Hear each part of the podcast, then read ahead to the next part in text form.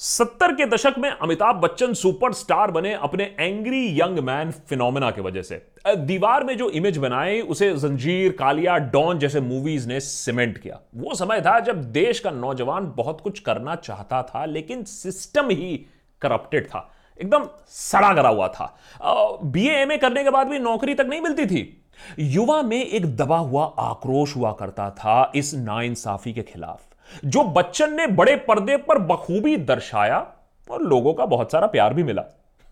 आज की डेट में ये सारा कांड करते तो एंग्री यंग मैन नहीं, उन्हें एंटी नेशनल अर्बन नक्सल टुकड़े टुकड़े गैंग, खान मार्केट गैंग का मेंबर घोषित कर दिया जाता। बहरहाल, big B angry young man से क्वाइट ओल्ड मैन बन गए। बंगला, गाड़ी, पनामा में बैंक बैलेंस भी मिला।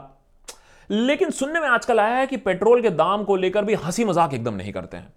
लेकिन जो देश का युवा है ना, वो आज भी उतना ही आक्रोशित है। सिस्टम वैसा ही एकदम बिखरा हुआ पड़ा हुआ है और लाख कोशिश करने के बाद भी एक डिसेंट नौकरी नहीं मिलती है।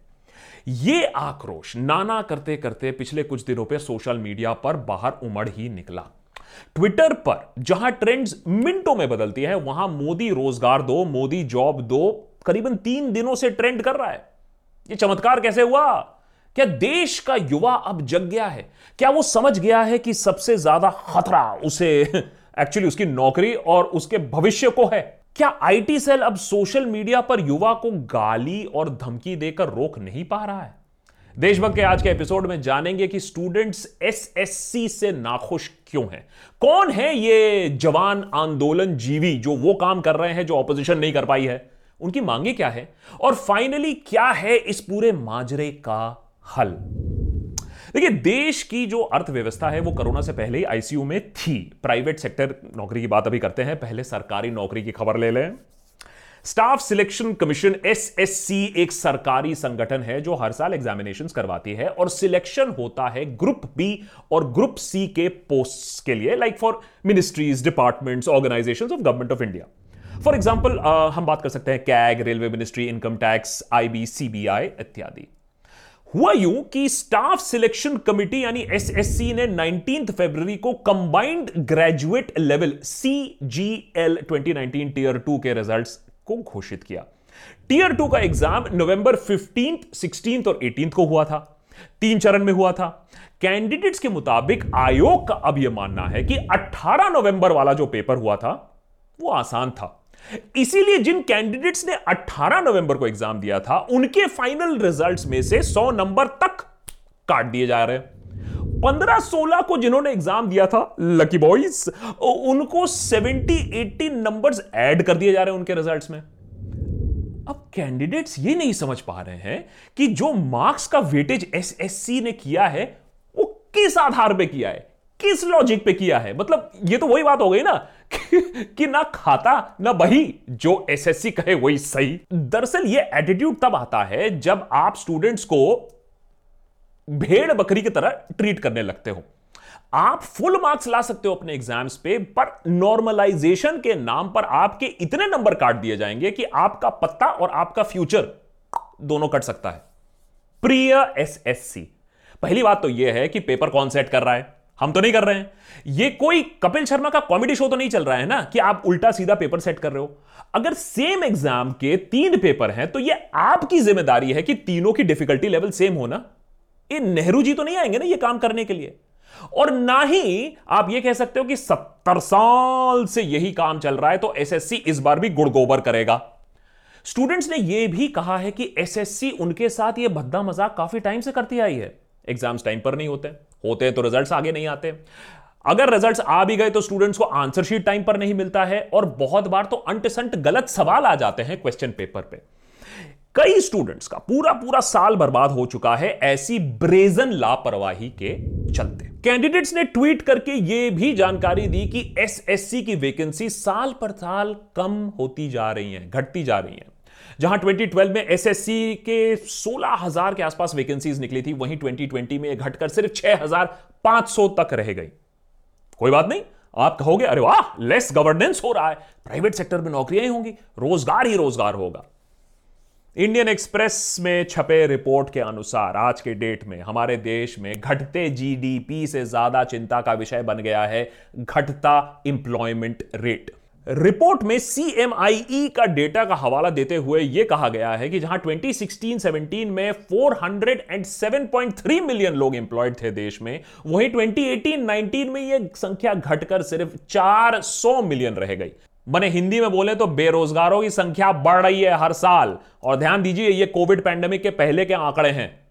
कोविड के बाद तो और भी फकीरी ही छा गई थी। यह हालत तब है जब 2014 में नरेंद्र मोदी ने करोड़ों जॉब्स देने का वायदा किया था। इलेक्शन कैंपेन में यह बहुत अहम मुद्दा बना था।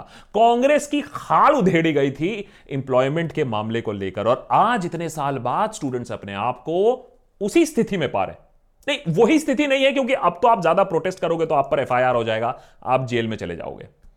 अब देखिए, क्या कर सकते हैं? इसमें सरकार की भी गलती नहीं है। भाई, सुप्रीम लीडर ने तो आपसे कहा था, आपने उनकी बात सुनी नहीं। उन्होंने कहा था कि भाई, पकौड़े की रेडी लगा लो, आत्मनिर्भर बन जाओ। पर तब भी ये स्टूडेंट चले आए हैं, रोज़गार दो रोज़गार दो रोज़गार दो ट्रेंड कर रहे हैं।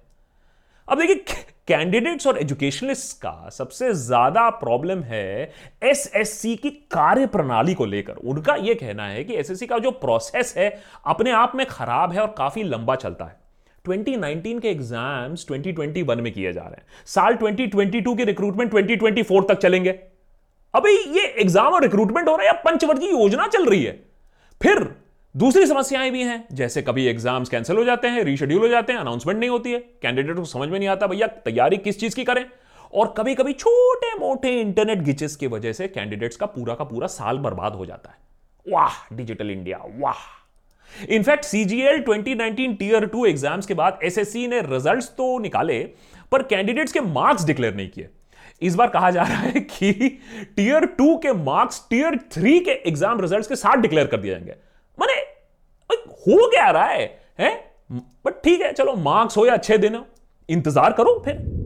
लेकिन यही रेवोल्यूशन हो रहा है, यही क्रांति आ रही है। स्टूडेंट्स अब चुप नहीं बैठ रहे हैं, वो इंतज़ार नहीं कर रहे हैं। वो ट्विटर स्टॉर्म कर रहे हैं। दिशा रवि को बेल क्या मिल गई है? ये टूल किट का प्रयोग कर रहे हैं। मोदी रोज़गार दो मोदी जॉब दो हैशटैग ट्रेंड करवा रहे हैं। कैसे ट्रेंड करेंगे? कहाँ ट्रेंड करेंगे? ये फॉर्मूला बताया जा रहा है इंटरनेट पर। देखिए। सो so, मेरा ये है कि भैया पहले नंबर दो ठीक है? तेईस फरवरी को 11 बजे ये कैंपेन है सबको बता दो। और मैं फिर से बोल रहा हूँ रेलवे वाले बच्चों देश के सारे बच्चों आपको सपोर्ट करना है। हम्म अब समझ में आया कि टूल किट क्या होता है। देखने की बात यह है कि रामो सर तक दिल्ली पुलिस पहुँचती है या नहीं पहुँचती है। देखना यह है कि सरकार ऐसे लोगों पर भी और ऐसे स्टूडेंट्स के हैशटैग पर भी क्रैकडाउन करती है या नहीं? हम तो कहते हैं क्रैकडाउन कर लो। अरे, इससे तो पुलिस में दो चार वैकेंसीज और निकलेंगी ना, जरूरतें बढ़ेंगी तो वैकेंसी निकलेंगी।